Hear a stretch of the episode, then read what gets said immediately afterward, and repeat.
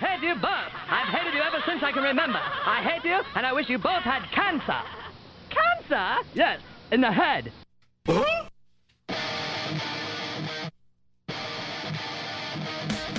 I'm as mad as hell, and I'm not going to take this anymore. Pay no attention to that man behind the curtain. Are you telling me you built a time machine? Out of a DeLorean? This is the Stupid Cancer Show. Uh-oh. Sounds like somebody's got a case of the Mondays.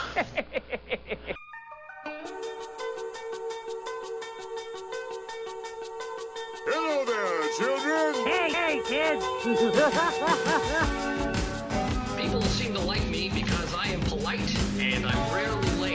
Don't worry, I got an idea. And now, the host of the Stupid Cancer Show, Matthew Zack. Not that there's anything wrong with that. Because he has a lot of chutzpah.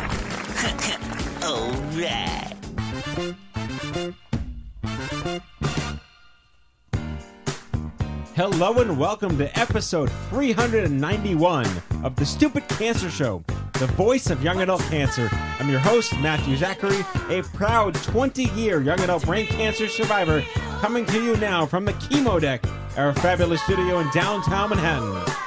Broadcasting since 2007, the Stupid Cancer Show is a production of Stupid Cancer, the largest charity comprehensively addressing young adult cancer online at stupidcancer.org. I'm Mallory Rivera, program manager and co producer of The Stupid Cancer Show, welcoming all our first time and returning listeners. Never miss an episode by subscribing to the podcast on iTunes and following us on SoundCloud.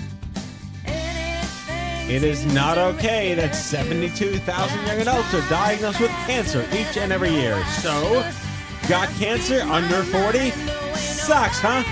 Well, it's time to get busy living, folks, because the Stupid Cancer Show is changing the world one chemo infusion at a time. What a great show. Hashtag communities. Yes, virtual communities are becoming the go to source for trusted cancer information and peer support. To discuss how tweet chats are changing the way young adult cancer patients, survivors, and caregivers are connecting, we're joined by Alicia Staley, who is the co founder of the tweet chat BCSM, Breast Cancer Social Media, and Charlie Blotner, the co founder of BTSM, Brain Tumor Social Media, with our Survivor Spotlight on young adult survivor from uh, Denver, Colorado, I believe, Casey Shank. All right. Hey, Mal. Hello. How are you? I am delightful. That's a new D word for you. I I'm trying to mix it up a little bit. You know, Ducky cha- Dandy Delightful. Yeah, why not? Uh, Now, Daisyful. I'm going to come up with other D words for you. Uh, I'll, they'll they'll pop up All right. as they come. I- You know, Well, we have nine shows left to 400, so make it quick. I'll I'll debut a new one at 400. Fantastic. I'll figure it out. Fantastic. How was your uh, 4th of July? I had myself a delightful extended um staycation. Was lovely. Did it involve another Hamilton something? It didn't. It um it was supposed to. Um but it was awfully hot yesterday Yeah. and uh I decided not to wait with 4,000 other people for 6 hours in the heat Fair enough. and took myself to the Met. wow. Yes. What's going on there? Uh the delightful costume exhibit, Oh, the wow. Ma- Manus Ex Machina. Ah, okay. Uh, I geeked out over some really pretty clothes. wow. Very it was cool. delightful. It was nice. Good for you. Good for you. Rest, Um, restful. We are uh, happily welcoming a new employee to the Stupid Cancer on this podcast. Please welcome Laurel Sally to the conversation. Hello, Laurel. Hello. Thank you for inviting me tonight. I'm so excited to be here. Welcome to the podcast. Officially, you've listened to it as part of your, I guess your your build up to being employed here. My homework. Yes. Laurel joins us from our prestigious relationship with NYU's master's program, and uh, she was part of. Oh, why don't you tell us? You were part of what this spring?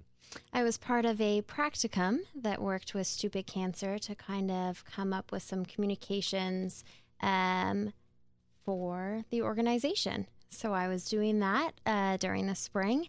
fell in love with everything that they do and fell in love with the team and decided that I just simply could not leave you. And uh, so I uh, am continuing the relationship now, and I am so excited. It's pretty exciting. It It's pretty is. awesome. So Laurel is heading up our digital marketing strategies, which includes social media, newsletters, ideally at some point uh, the the fashion narratives and photojournalism efforts of what our retail stands for. Um, but it's it's and uh, and this show, this very show, all the all the stories that we're not telling can now be told. Ba-bum bum. No pressure. yeah. No pressure. All of the very exciting things. I would say the biggest thing in the news that came up um, was that uh, that young woman who was, I think she had a, some kind of uh psychosocial side effects or behavioral disorders uh, from cancer treatment, and she was abused by TSA who didn't understand.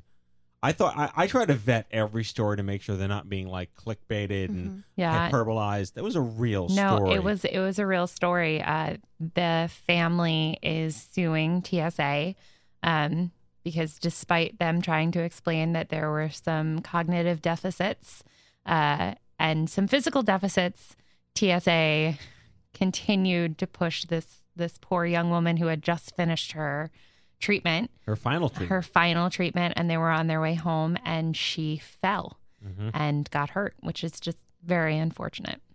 Man, that that we you know viral is an easy word to say, but in our world, that thing went viral. Yeah, it definitely for all the right reasons. But I mean, For all the right reasons, it's it's unfortunate that it happened. and with Laurel here on social media, that was the first thing I showed her about the power of uh, negativity, perhaps, or channeling our anger for social justice, perhaps. Uh, we posted that on our wall, and something like 300,000 people have seen it so far. You've been analyt- analyticizing it. I like the word. Yeah. Yeah, and I think uh, maybe not angry. It was the first time where I really got to see the community and the stupid cancer community really rally around each other and one of their own.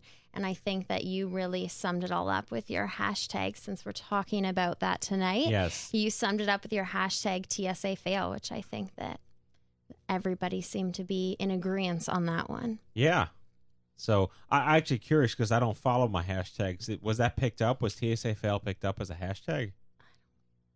We should check on that. Yeah. Do your job. Sorry. Look into that. Gosh, the Listen, third it's only been like seventy, not even seventy-two No. hours. But uh, yeah, but then we we followed up with a wonderful post about um uh uh that the Wexlers who were here on our show.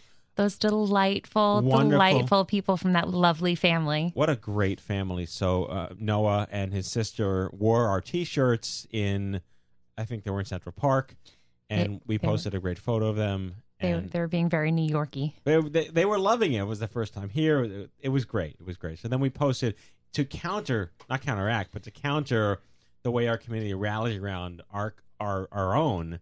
We posted a follow up piece on Facebook about their story and how he's living now, and he's he's doing great. He's going to start junior high school, and the same in- level of engagement and positivity. Absolutely. Yeah. And to follow up and doing my job, hashtag TSA fail did get picked up. Really? It did. Wow. I'm looking at it right now on Twitter. Wow. What do you know? I, I'm a tweeter. Yeah. But that goes directly to uh, to this show. The, the hashtag communities. We'll discuss this during the main segment. Uh, they did, obviously did not exist for me 20 years ago, even 10 years ago. But when they started to crop up, we our hashtag uh, community for young adults is called AYACSM, uh, Adolescent Young Adult Cancer Social Media. And I used to like claim that I helped give birth to it. Turns out I didn't. I thought I did. but actually, partial credit goes to Charlie Blotner, who's going to be on the show tonight for with us. And um, it, it's made a real difference if you actually search AYACSM whenever we post or we remember to post. Uh, it's it's become the defining hashtag for young adult the young adult movement on Twitter. It is, and they also host uh, regular chats. I believe they're every other week. Doesn't? Yeah, and Emily Drake does something. Emily too. Drake also does one too. Yeah. hmm There, there's a lot of them out there. It's impressive to see what's come of these things uh, and and how like how do we innovate the gaps that we just don't have in the real world Yeah. so very exciting stuff to talk about but let's uh let's let's start our show and get casey uh, on the air In our spotlight, Casey Shank is a 34 year old ovarian cancer survivor from Denver, Colorado, determined to educate as many people as possible about the importance of self advocacy. She hopes to inspire laughter, compassion, and creativity. Please welcome to the Stupid Cancer Show, Casey Shank. Casey. Hi, thank you for. Hi, thank you for. Yeah, it's it's great to have you on the air. Um, we uh, I don't think we had a, an ovarian survivor in quite a while now, so it's an interesting. Uh, we talk about self advocacy, and, and then when you're diagnosed with a, a sort of a gynecologic cancer, there's a whole other level of self advocacy in terms of fertility and reproductive costs and whatnot.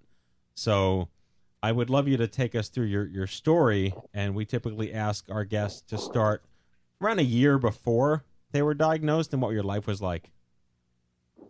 Okay, awesome. Sounds good. Um, so, about a year before I was diagnosed, I would say uh, I was stoked to finally have a job out of grad school. Um, so, I was working at a community college. Uh, my life is ever boring, so there's always something. Um, so anyway, I was going along living my life, uh, and I started to have a pain in my side. A lot of people are very curious when I say ovarian cancer. Um, how I knew. That's the first question always. How did you know? Um, so I knew I had a pain in my side, and um, I'm pretty in tune with my body because I've had a lot of other medical issues in the past. Um, and uh, once I felt that weird pain that it was just kind of nagging and wouldn't go away. Um, my friends were like, seriously, you've been saying you have an alien in your side for a week. Just go to the doctor. Uh, so I went, um, and it ended up that I was going to do exploratory surgery, and because my CA 125 was at 360, and it's supposed to be at 30 or less. Um, but they didn't suspect cancer at all at first. Um, it was just exploratory surgery, maybe some endometriosis, whatever will be done. The end. Um, so I went in and I ended up having a full hysterectomy. And uh, a week later, I was diagnosed with stage 2B ovarian cancer. Um, and then I ended up doing chemo, and I did 12 weeks of chemo once a week. Um, and I have been doing my best to get strong and recover. So that is. Or, so let me ask you the question: Did you feel like during this crazy process you were treated like a human being, or did you have to fight to be taken seriously, or you you claim and you I think I know you after speaking with you that you do you are a person that is very self aware of their body and their health, um, did you ever feel like that wasn't considered or that they didn't really believe you? I kind of don't know what that feels like because I won't take anyone's crap. I'm, I'm like, uh, you need to listen to me. I know. Um, but actually, I went to my gynecological oncologist earlier today and told her I was doing this. Um, and she thought it was amazing. She's one year older than me. So when I went in to meet her, I was like, "Well, dude, did you start medical school when you were five? So she's been amazing. Always treated me like a human being. Well, that's amazing, and and I would say probably rare given the many stories we have. So that's a a, a good thing in your court. Let me ask you a question about fertility, um, because clearly you had a hysterectomy and that's kind of the end of the line for those things. Was that a conversation you brought to the table or you were aware of about the risks of losing that? Uh, to be honest, um, they, my doctor did talk to me, but as soon as she brought it up, she and I love you. I know you love to talk about fertility, and I love that you're a champion for that cause. Um, and you have two beautiful children, so you should be. Um, but uh, fertility she brought it up. She said, um, Your surgery could go this way, this way, or this way. These are all the things. And then she got to fertility options, and she said, We have a bunch of fertility options. And I cut her off, and I said, No, thank you, not interested, not having kids. Made that decision 10 years ago. And she was well, and I was like, nope, I'm positive. So it wasn't an issue for me. Wow, that's a very bold decision to make at that time in your life. Did you have that predilection for that that lifestyle early on, or was that something that came to you given the situation at hand? Um, no, I had made that decision a long time ago, um, and this kind of wraps back around to some stuff I'm totally psyched about talking about tonight. Uh, but I've had a bipolar diagnosis since I was 16, um, so that's over half my life ago, and um, I made the choice that a lot of people think like, oh, you don't want to pass your genetics along. Well, actually, I don't, and um, the choice was more based on I don't want kids who are saying, Mommy's depressed. She won't play with me. Mommy's in bed. Like, that would suck. And I've had mental illness long enough to know um, that that could be my reality. And I have lots of friends who have the most adorable, amazing, energetic children, and I get to spend a lot of time with them. And I have the bonus of giving them back. Um, so I love little humans a lot, but um, I don't think that it's a wise choice for taking care of myself. So let's talk about that bipolar diagnosis. There's a lot of stigma that is still kind of wrapped around that per se. And how have you managed to navigate that in your life? Um, my my bipolar was resistant, so I went through five years of trying to find the right medication and just hitting a wall with side effects again and again and again. So after a hospitalization, when I was 21, um, they decided it was time to try ECT, which is electroconvulsive therapy. So basically, uh, shocking your brain, um, which seemed really scary at the time. Uh, but I was willing to try anything. And it turns out that it saved my life. It was amazing. It was slow to take, um, but and I've had some maintenance over the years, but haven't for quite some time. And um, so, uh, so I did ECT, and then later I was able to do medication. So for me, chemo brain was no big deal because I already had short-term memory loss, um, and I had, I would say, I had 40 treatments over the course of 10 years.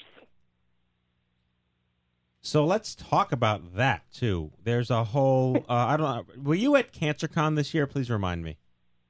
I was. Yes, All I right. live in Denver. Right. So. how could you not? I think it's mandatory.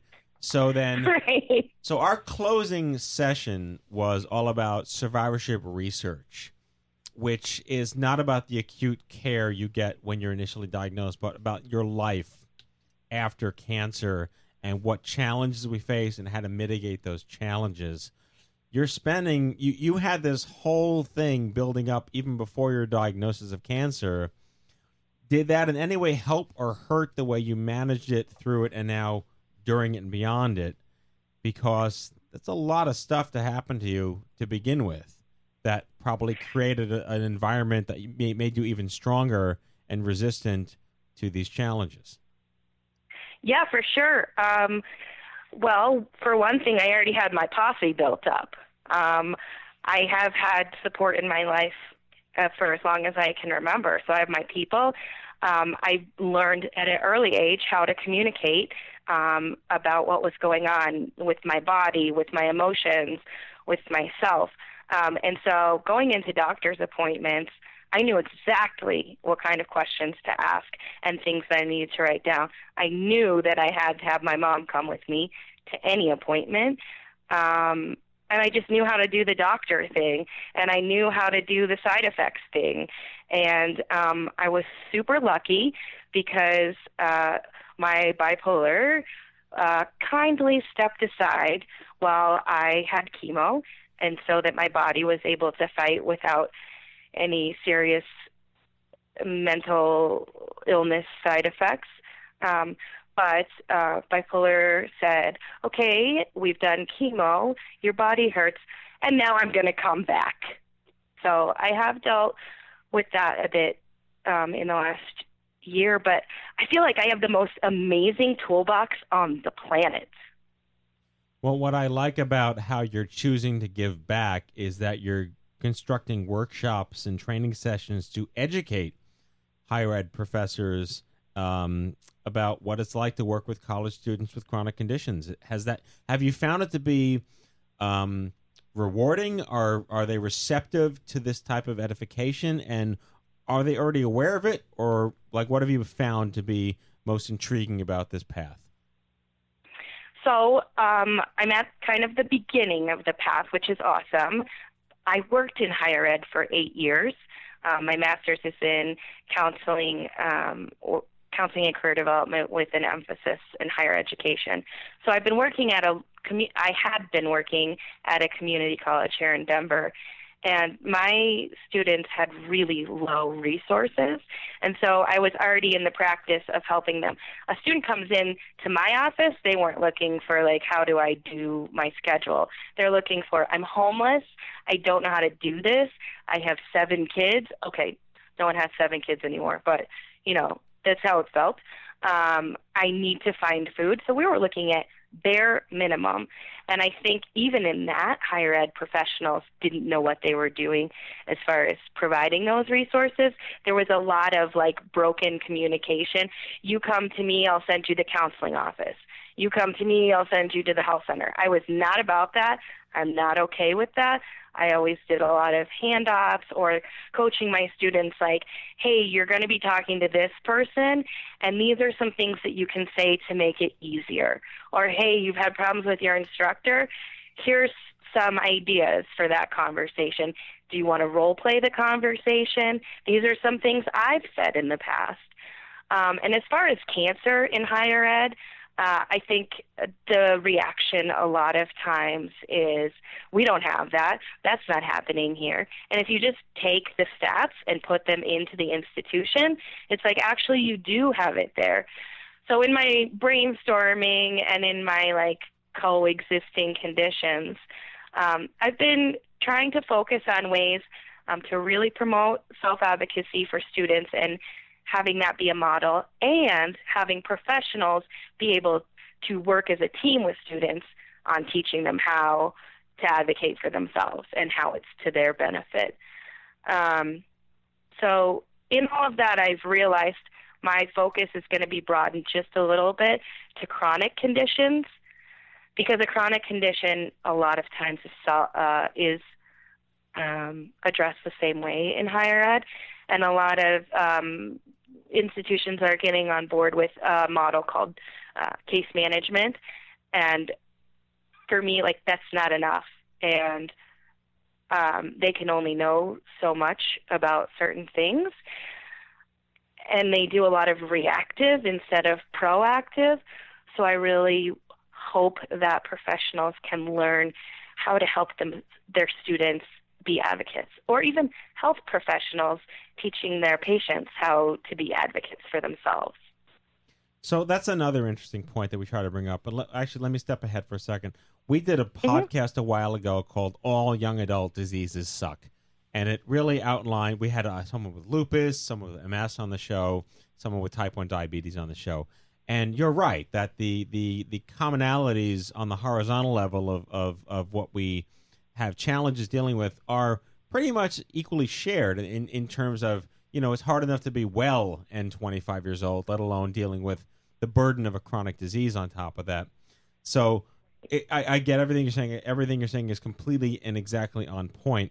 But with regard to self advocacy, do you uh, ascribe to the theory that some people are born that way and some people have to be taught to be that way, or and that some people are kind of helpless and just need to be guided? Uh, I think it's a hybrid. Some people are born with the characteristics of one who would easily advocate for themselves. You know, like I was born a little sassy and a little charismatic, which that is the thing that helped me the most. Even as a preschooler, I charmed my teachers into, you know, it's like everyone has to walk. We don't ever pick anyone up. And every day it was like, oh, and they would pick me up, you know, like that charismatic, like, I'm going to get what I need. I didn't even know I was advocating for myself. but from a young age, you just have kind of that whatever. Um, but I think if you're not having those uh, characteristics naturally, or you're a little more passive, um, it can totally be taught. And I've tr- tried thinking up ways to teach it, and I've come up with a model, and I'm just kind of working on it. Um, but I think, you know, you provide a step by step. Like maybe it isn't like this is how you charm people because that's not necessarily what self advocacy is. But um, you know, for a doctor's appointment, you do these specific things. When you go see your advisor in college, you do these things. You know, and so um, to be able to make it a model that reaches all aspects of your life, like the wellness wheel has six or seven aspects uh, depending on who you talk to, um, and there are different like zones of your life. Well, if you get the concept down to advocate for yourself, in general, you're going to be able to do it in all of those areas of your life. So we got about a minute or two left. I'd like you to comment Mm-hmm. on uh, the book you're looking to write now because Mm-hmm. that's probably going to help a lot more people too. Yeah, um, again, kind of in the middle of that. Um, I'm so excited about it. It's, it's featuring that model I was talking about for self advocacy. There's an acronym with like, you know, identify what's going on, research it, come up with a proposal, propose it, that kind of thing. Um, so I'm really psyched about that, and then giving a lot of examples of how that plays out in all of those areas of your life, and then giving a lot of practice things in my book, like um, uh, try this, do this journal entry, try this uh, with someone, like you know, having a dialogue about it with someone, or answer these questions. So it's a lot of hands-on stuff for people who maybe if they just read about it, it doesn't quite sink in. But if you can practice it, it makes a little more sense. Uh, okay, where are you online? Where can people follow you? Tweet, uh, add it to Instagram, perhaps. uh, is so embarrassing. Um, I'm really late to the game on all of that. And for this occasion, I created a Twitter account, and it's Chronic Casey. Well, there you go. Uh, uh, the handle is Chronic Casey on Twitter. Casey Shank, 34 year old ovarian cancer survivor from Denver, Colorado, CancerCon alum, determined to educate as many people as possible about the importance of self advocacy. Casey, thank you for joining us on the Stupid Cancer Show. Thank you so much. All right, Mal. And now the news. Hello, I'm Kent Brockman, and this is Eye on Cancer. Just the facts, ma'am.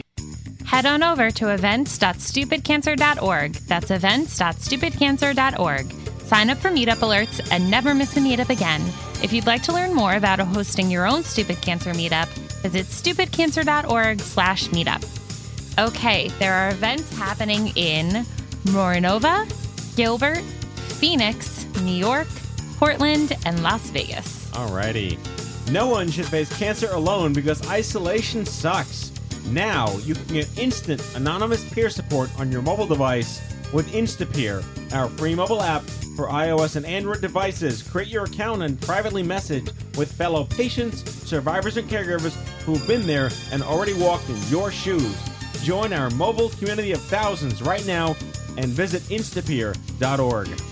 We've launched a newsfeed aggregator on Tumblr for all the articles, blogs, and stories we couldn't possibly have the time to share on social media. Check out what we're reading 24-7 and don't miss a beat. Subscribe at stupidcancer.org slash feed. If you've not yet checked out the Stupid Cancer Community forums, you're missing out. Join thousands of your peers in a safe and meaningful online environment to get connected, swap stories, learn from one another, and foster the young adult cancer conversation. With hundreds of topics, discussion groups, and issues to choose from, it's a great place to get busy living. Learn more at stupidcancer.org slash community. Support our programs and services by heading over to stupidcancerstore.org. You'll feel great and look great in your new Stupid Cancer gear. That's stupidcancerstore.org.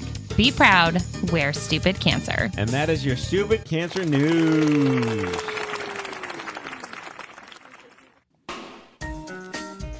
Our main segment on hashtag communities features Charlie Blotner, senior at Arizona State University, co-founder of BTSM Chats. Uh, he is a member of the Student Advisory Panel for Stanford MedX, and Alicia Staley, three-time cancer survivor, co-founder of the BCSM Twitter chat, and currently working as a patient advocacy manager at Cure Forward. Please welcome to the show Charlie Blotner and Alicia Staley. Hello, hello, hello. Hello. Hi, thanks for having us. You know, I, I want to predicate to our listeners here that we go back a very, very long time to the early inklings of what was the internet back then and how far we've come. Absolutely. No, it seems like, was it been now? Did we meet?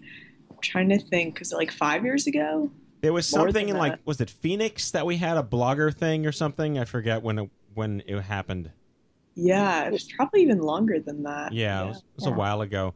I'd love you both to start by sharing your cancer stories because what good is doing all this amazing stuff if not for the reasons why we did it in the first place?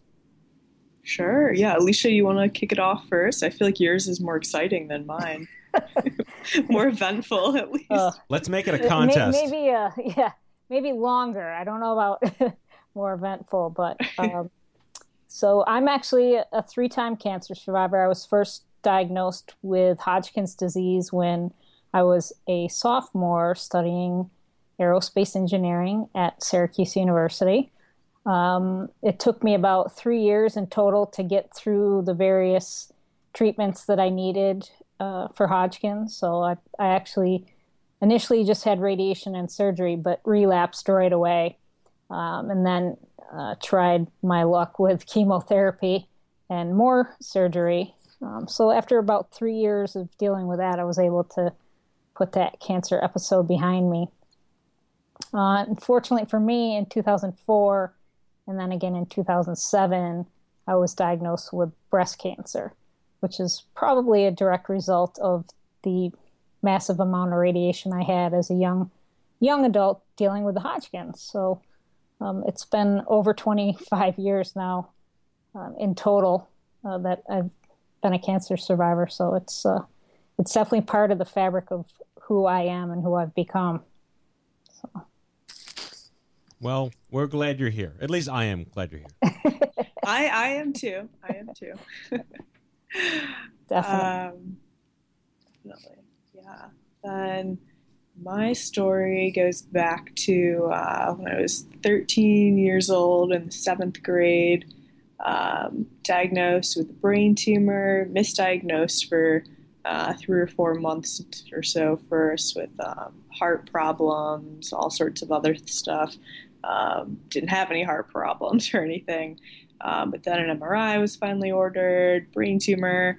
Um, it was determined that the tumor was slow growing enough to do um, watch and wait for a while, and it was discovered after um, tingling and numbness um, for a period of time. And so uh, the tingling and numbness ended up being seizures, and so uh, that was managed for uh, with medication for um, almost five years or so, um, and with serial scanning and everything for for three months, every six months, um, and then got moved out every year. Um, so did watch and wait for almost five years, and then it was determined uh, that the tumor had grown enough that something uh, needed to be done in order to uh, save um, or really prevent uh, future damage from taking place uh, before the tumor grew too much. Um, and so I had uh, awake brain surgery on uh, the first day of my senior year of high school. Uh, so that was a pretty exciting way to uh, to kick off senior year um, at 17, and so removed a grade two astrocytoma. Um, and so before I knew if I got into college or not, I knew that I had this brain tumor. Uh, so that's my my little story shrank in to a couple minutes there. Now, Charlie, you had a benign tumor, correct?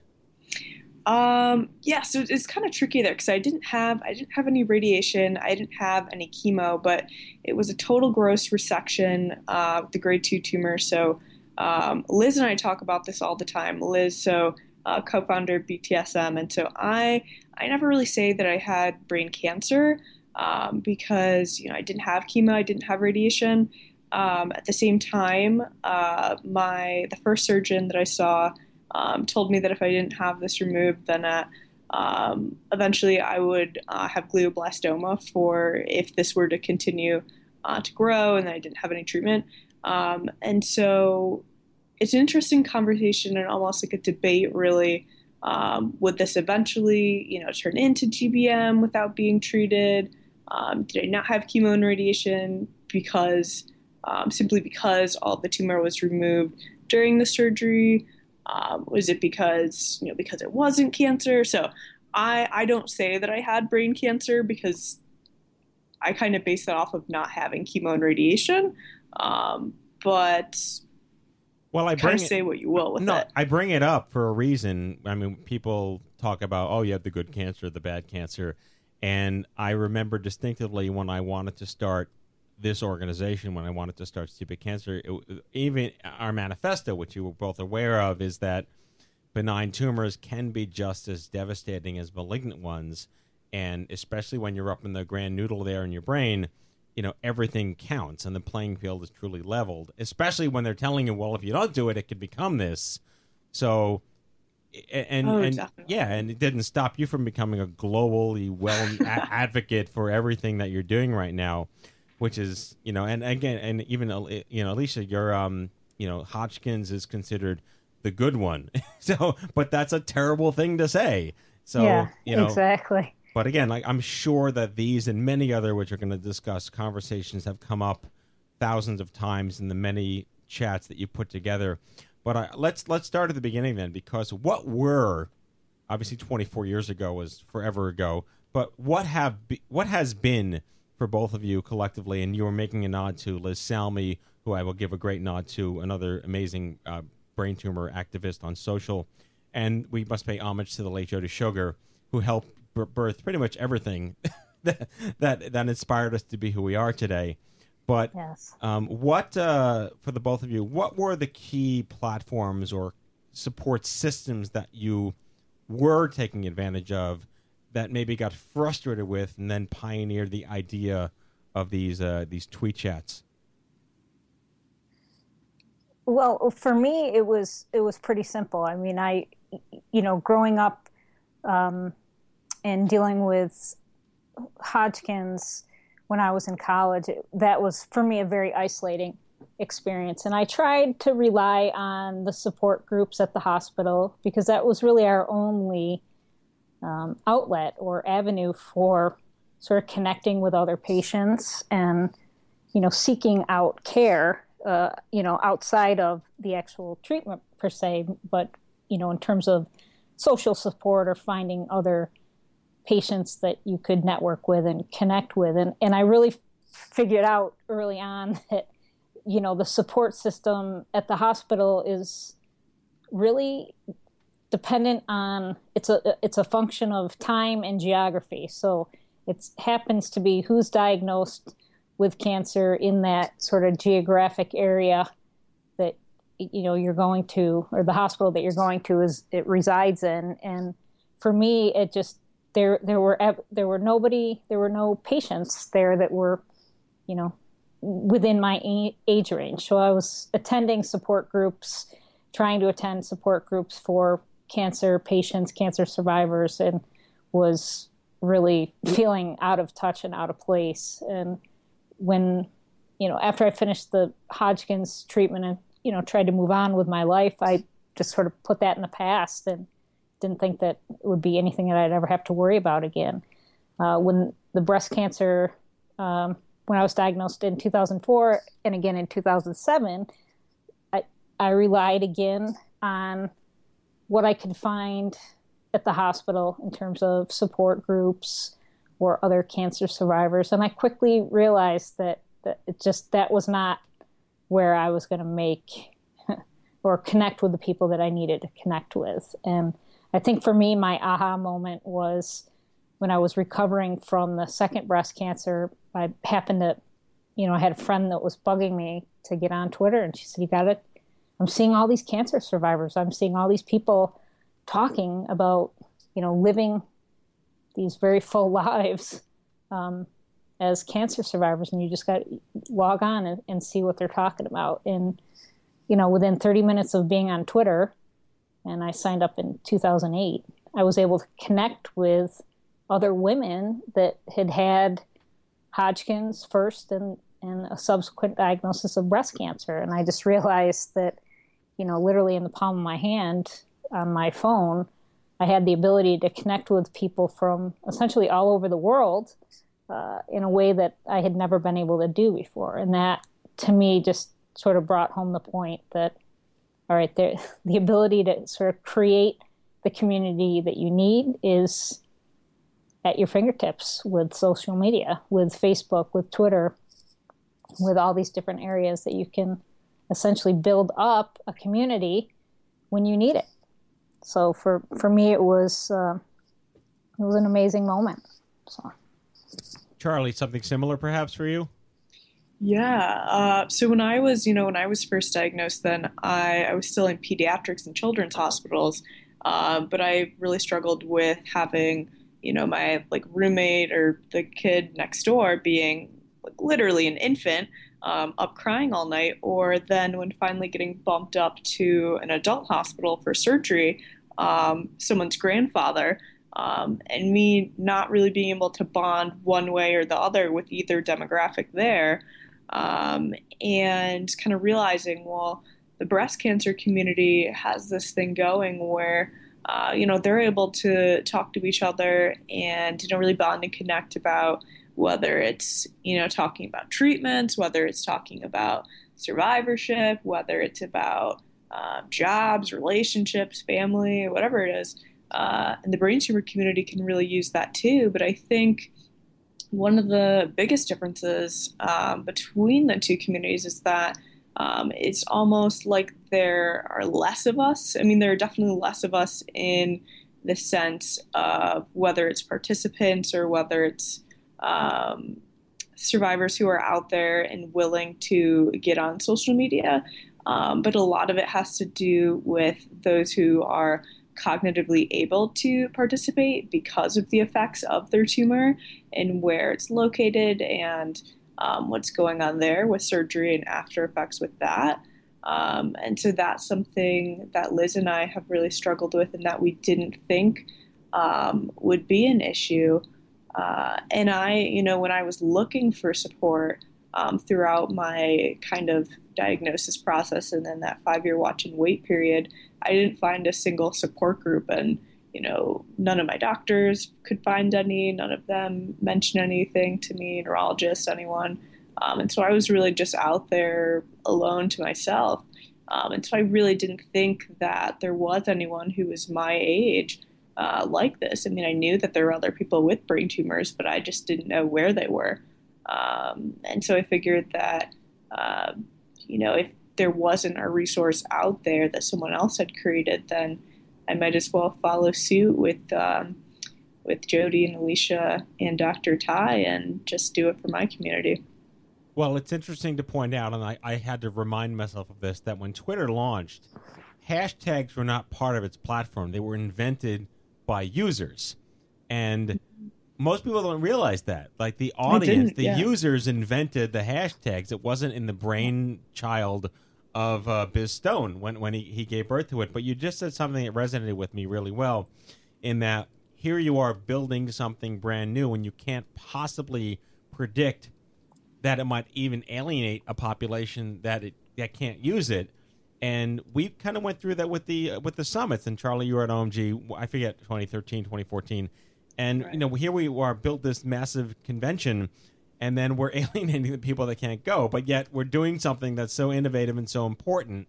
So, I'm. Have you been able to course correct or make any sort of um, accommodations for the populations that can't take advantage of the tweet chat technology?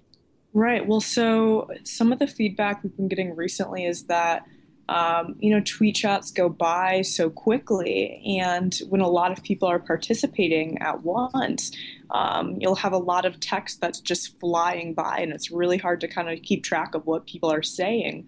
And so if you have um, you know, cognitive impairment, or if it's just kind of hard to keep track of what's going on. It's just, you know, it's a lot to focus in on that. Um, then it's really hard to participate in a chat, um, whether you're a brain tumor survivor or not, because um, it's just a lot going on. Um, and so we've kind of been asked recently, well, what if, you know, what if we move this to um, to like a video platform or to something where you could call in and the reality of that is that um, there's not really a platform that would support enough people to do that, or that would be realistic for um, enough people to be able to kind of patiently wait your turn if it was a talking type platform or if it was something with video. Um, and so, listen, I think that Twitter is the best platform for it. It's just hard for um, for everyone to find something that works for them when everyone has their own specific needs. And you know, that's with anything in life. It's hard to make sure that um, that it works for everyone. But uh, I think as time goes on, hopefully, be able to kind of whether that's posting, you know, the topics ahead of time. Um, we can't post people's answers ahead of time either, so it's just kind of tough to to accommodate everyone, unfortunately. So, which yeah. one came first, BTSM or BCSM? BCSM. yeah, definitely. They were our inspiration. so let, let's talk about that day one, Alicia. How, how, what was that like for you? Were hashtags already in style when this started, or was there anything even remotely like it, or you just created something out of thin air that worked? Well, it um, we actually just celebrated our fifth birthday, so the the BCSM Twitter chat now is five years old um, we started on July 4th in 2011, and we made the conscious decision that we would.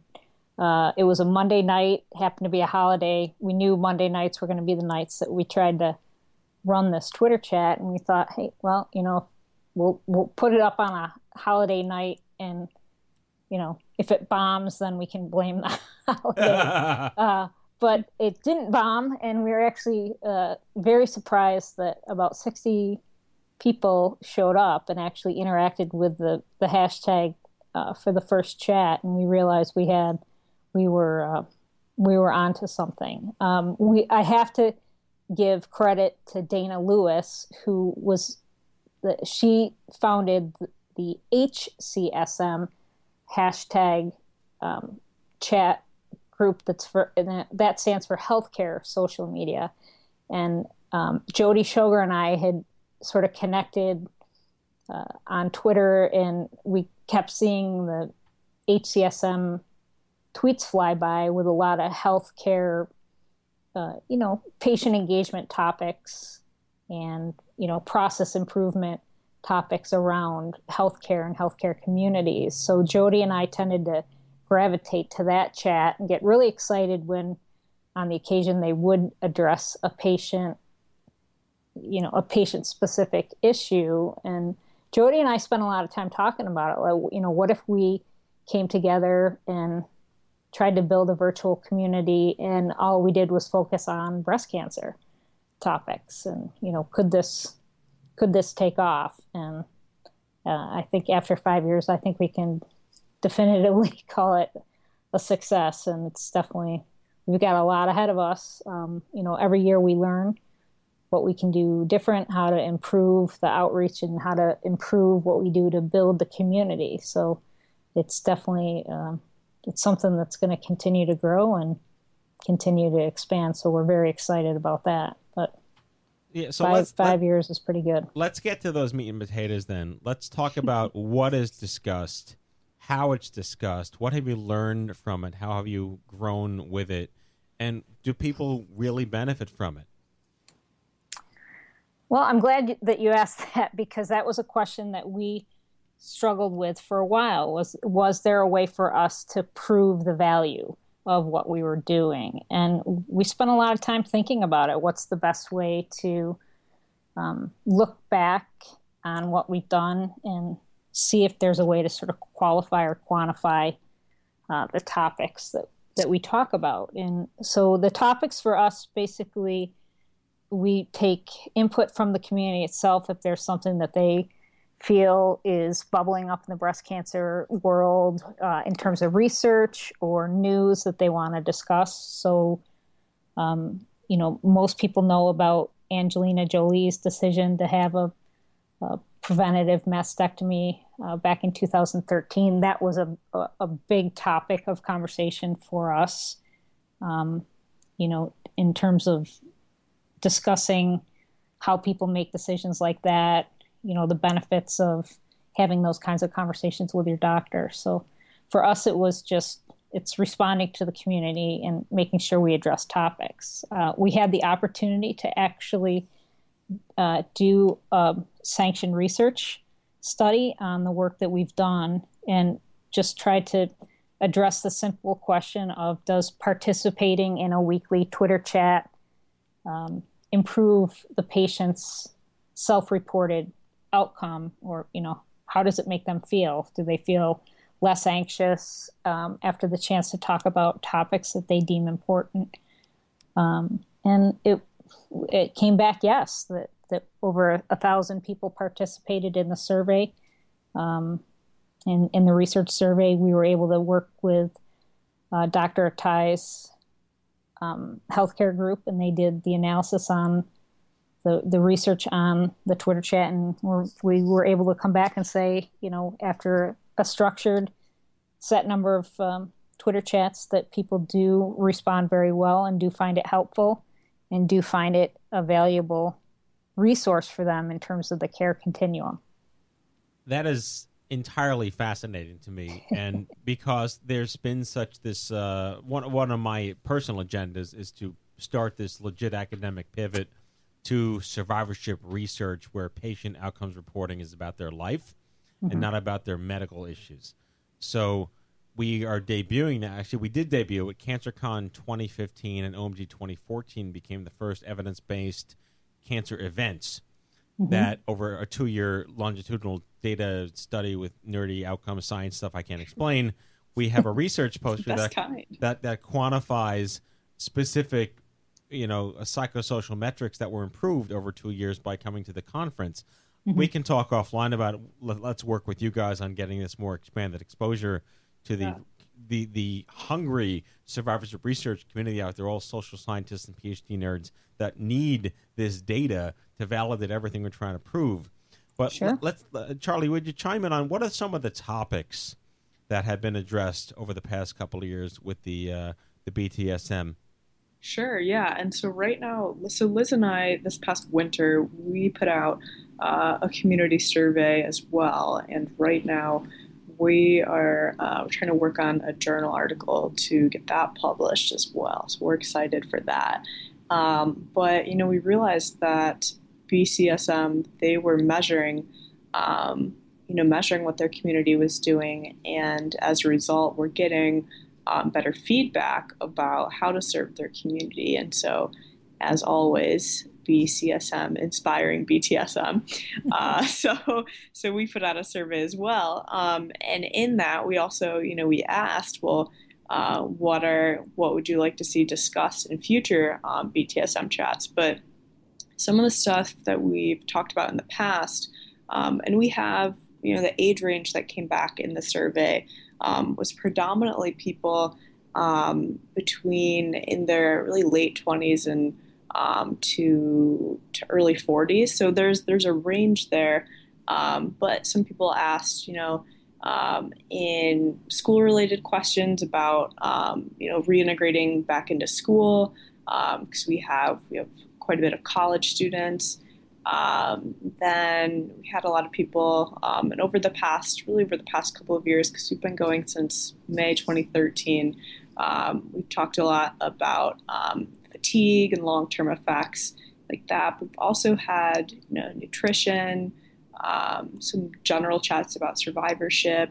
Um, we've had radiation oncologists come in and talk specifically about certain types of treatments because we've had um, a good handful of our participants had radiation, and so um, they've had questions that just really haven't been answered by their uh, physicians over the years. Um, and so we'll have um, you know guest moderators come in and kind of help fill in those gaps or um, psychosocial based chats that have to do um, with you know with depression and anxiety just kind of talking about that or from caregivers perspectives um, forming relationships, whether that's friendships or um, romantic interests. Um, so it's kind of all over the spectrum, really. Just anything that you wish that your ideal support group would have had in person, except now we're online and we're on Twitter and we're talking about it on there instead. So let me ask you one more quick question. Then I know Laurel has a question uh, like about analytics and stuff like that because we really want to know all the all the nerdy geeky data stuff. Is uh, ha- has uh, there been a good reception? I kind of know the answer to this, but I'm asking for the radio. Has there been a, a, a decent reception from the healthcare provider community that what that these are valid, necessary, or are they like, oh, it's just the internet? Well, I don't know what that means definitely definitely valid response and that's a great question too you know because i think um, i think as time goes on um, a lot of people who are who are new to twitter too um, clinicians will start to ask more well is this just a bunch of you know a bunch of patients or in the past would have asked is this just a bunch of patients kind of ranting but now as we've seen um, you know holistic care and patient-centered care really start to come to the forefront we see that patients needs include um, you know all aspects of their lives, and right. that includes talking to other patients, um, which is exactly what this is. And um, Dr. Matthew Katz has been a huge help, I think, for both of our communities and a huge voice um, in the uh, radiation oncology community and just in um, the the oncology community in general for what we're doing. Um, and so he's gone and presented at ASCO, the uh, American Society of Clinical Oncology conferences about BCSM and BTSM and um, other chats. And so he's really helped to elevate our voices as well. I, I think for, in particular for the BCSM community, with having Dr.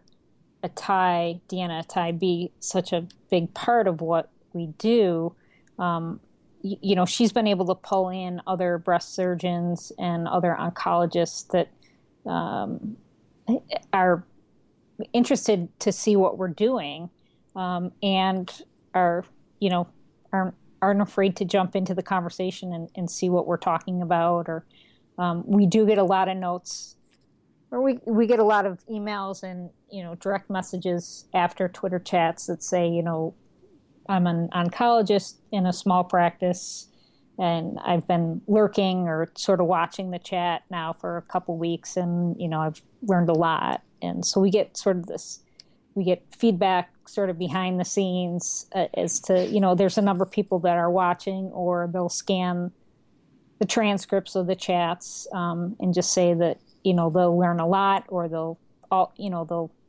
change up the way that they interact with patients, or they'll be a little bit more, in some cases, empathetic, or um, you know, be better about asking more social uh, geared questions, you know, in that short period of time that they might have with their patients to make sure that, you know, despite cancer, that they're doing the best that they can in terms of everyday life. Um, so I think that that it's I, it's always wonderful to get that kind of feedback. Hey, it's Laurel. If I can just jump in here, I have a quick question for either or both of you. Um, Stupid Cancer is really looking to engage more with our community online, and I was wondering if you could really speak to how you deem your chats a success, like how you measure success um, afterwards. If it's kind of um, right after the chat, if you go in and you look at your analytics, or really how you decide um, a successful chat. Yeah, well, I think that for stupid cancer, it might be a little different than um, in terms of scaling uh, than BCSM and BTSM because your organization is a bit longer or is a bit larger than the two of ours, um, just a little bit. Um, but um, Liz and I, we measure it. Um, I think it's differently on different days. You know, I think that some days we'll have people pop in, and I still remember um, this tweet from one of our first chats as someone came in and they said, you know, I learned more in this hour than I've learned in the uh, entire past year, uh, or than I've learned, you know, with my doctor in this in this past year. Um, wow! And that that really just stuck with me as something that um, you know, no matter how many people, whether it was five people or 50 people or 75 people or 100 people or 200 people or, you know, however many people in who were in the chat in that hour, um, the fact that that one person learned that much in that hour, uh, deemed that a successful chat. But then, um, you know, if we're going to look at numbers, then we would go on Symplur um, and, you know, we'd go on there and look and see. Um, but then we'll also have the people who don't participate in the chat but will um, kind of do some um, analyzing of their own afterwards and do, they'll send out kind of like summarized reports afterwards and um, I kind of send those out to the community. So I guess it's kind of varies uh, week by week, month by month. And BTSM used to be every week for the first uh, year or two, but then um, when I started college, we moved it back to just once a month because it was too much to manage for me.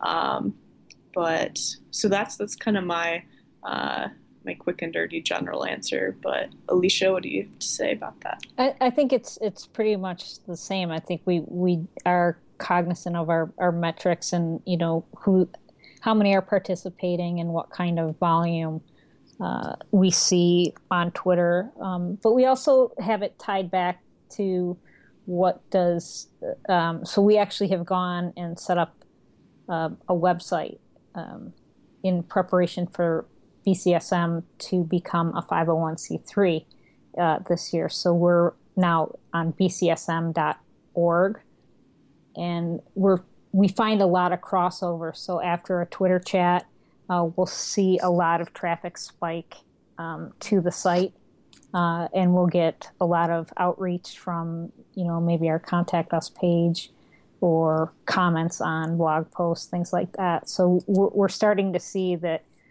you know Twitter might be the primary platform for us, but people are finding us on Facebook now. They're finding us on, on the website, and the conversations are just continuing to grow, um, you know, very organically a- across the platforms that make sense for the people that want to engage. Um, so we're trying to do our best to make sure that, you know, after a chat, there's other ways to get in touch with the community. Yeah, and I agree. It's that retention. How do you Yep. pay it forward and keep cycling in with a growth strategy? All right. So, final question. We got a minute left. Um, I do really want to know if you are if you do nerd, nerd nerdily track. I made up a word there. Your, your metrics and your analytics, and, and what type of engagement you have. I mean, a cursory search of both hashtags. It's it's massive by comparison to anything else out there in the space. But uh, who, do, you, do you both do all the nerdy stuff on the back end? So Liz is our she's uh, out of our team. She's our cerebral thinker, Ah. um, and I am more of the you know let me come up with the like emotions based like feelings topics this week, and then you know you handle the um, you know who the uh, World Health Organization you know just changed um, their guidelines on this. You handle this for like that month, and so we kind of divvy things up based on. Um, what's the like emotions and what's the um, more like cold hard facts themes. And so when we're looking at the data we both do it together but i think sometimes she'll more she'll take the lead on that. Uh, and so right now that's kind of where where we're at with that. We're actually going to have a meeting um, next week and really break down all this data and we're uh, we're set to uh, to get going with the biostatistician and break down all this uh, survey survey info. So hopefully we can come back at you with uh, with some key findings from that. But Well- I think that's where we're at right now. No, and I, I, I we definitely gonna keep doing these shows. Uh, I mean, this fascinates me. It's a direct extension of all the progress we've made in the last ten years and how we're using technology, not to tell people how often we're going to the bathroom, but to actually make life a little better for people who who have a service now that just didn't exist in the past. So. Um, Again, you guys are like my best friends in, in the digital universe and in all, all of cancer. We go back so long, and I can't thank you for being so supportive of me and, and vice versa, and helping do, you know, just make a real difference. Like this is a real difference. Alicia Staley, three-time cancer survivor, co-founder of BCSM Twitter Chat, currently working as patient advocate manager at Cure Forward, and Charlie Blotner, senior at Arizona State University, co-founder of the BTSM chats as well. Student advisory panel for Stanford MedX. Thank you both so much for being epic, amazing, awesome people here on the Stupid Cancer Show and every other day of the universe. Thank you so much. All right, take care. Thanks for having us.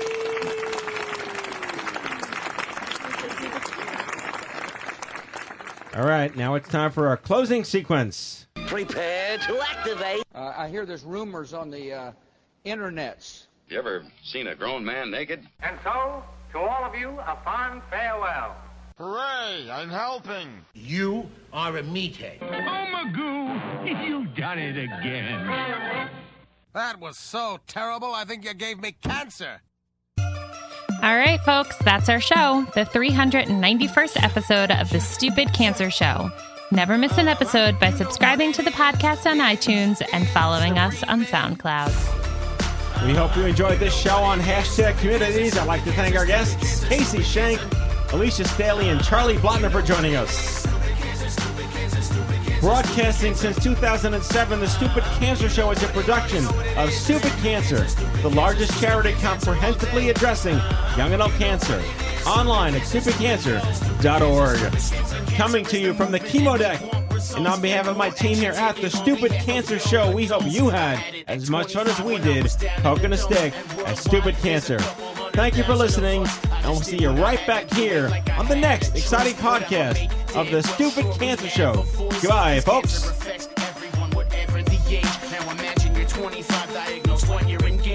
Imagine having it in college with so much on your plate.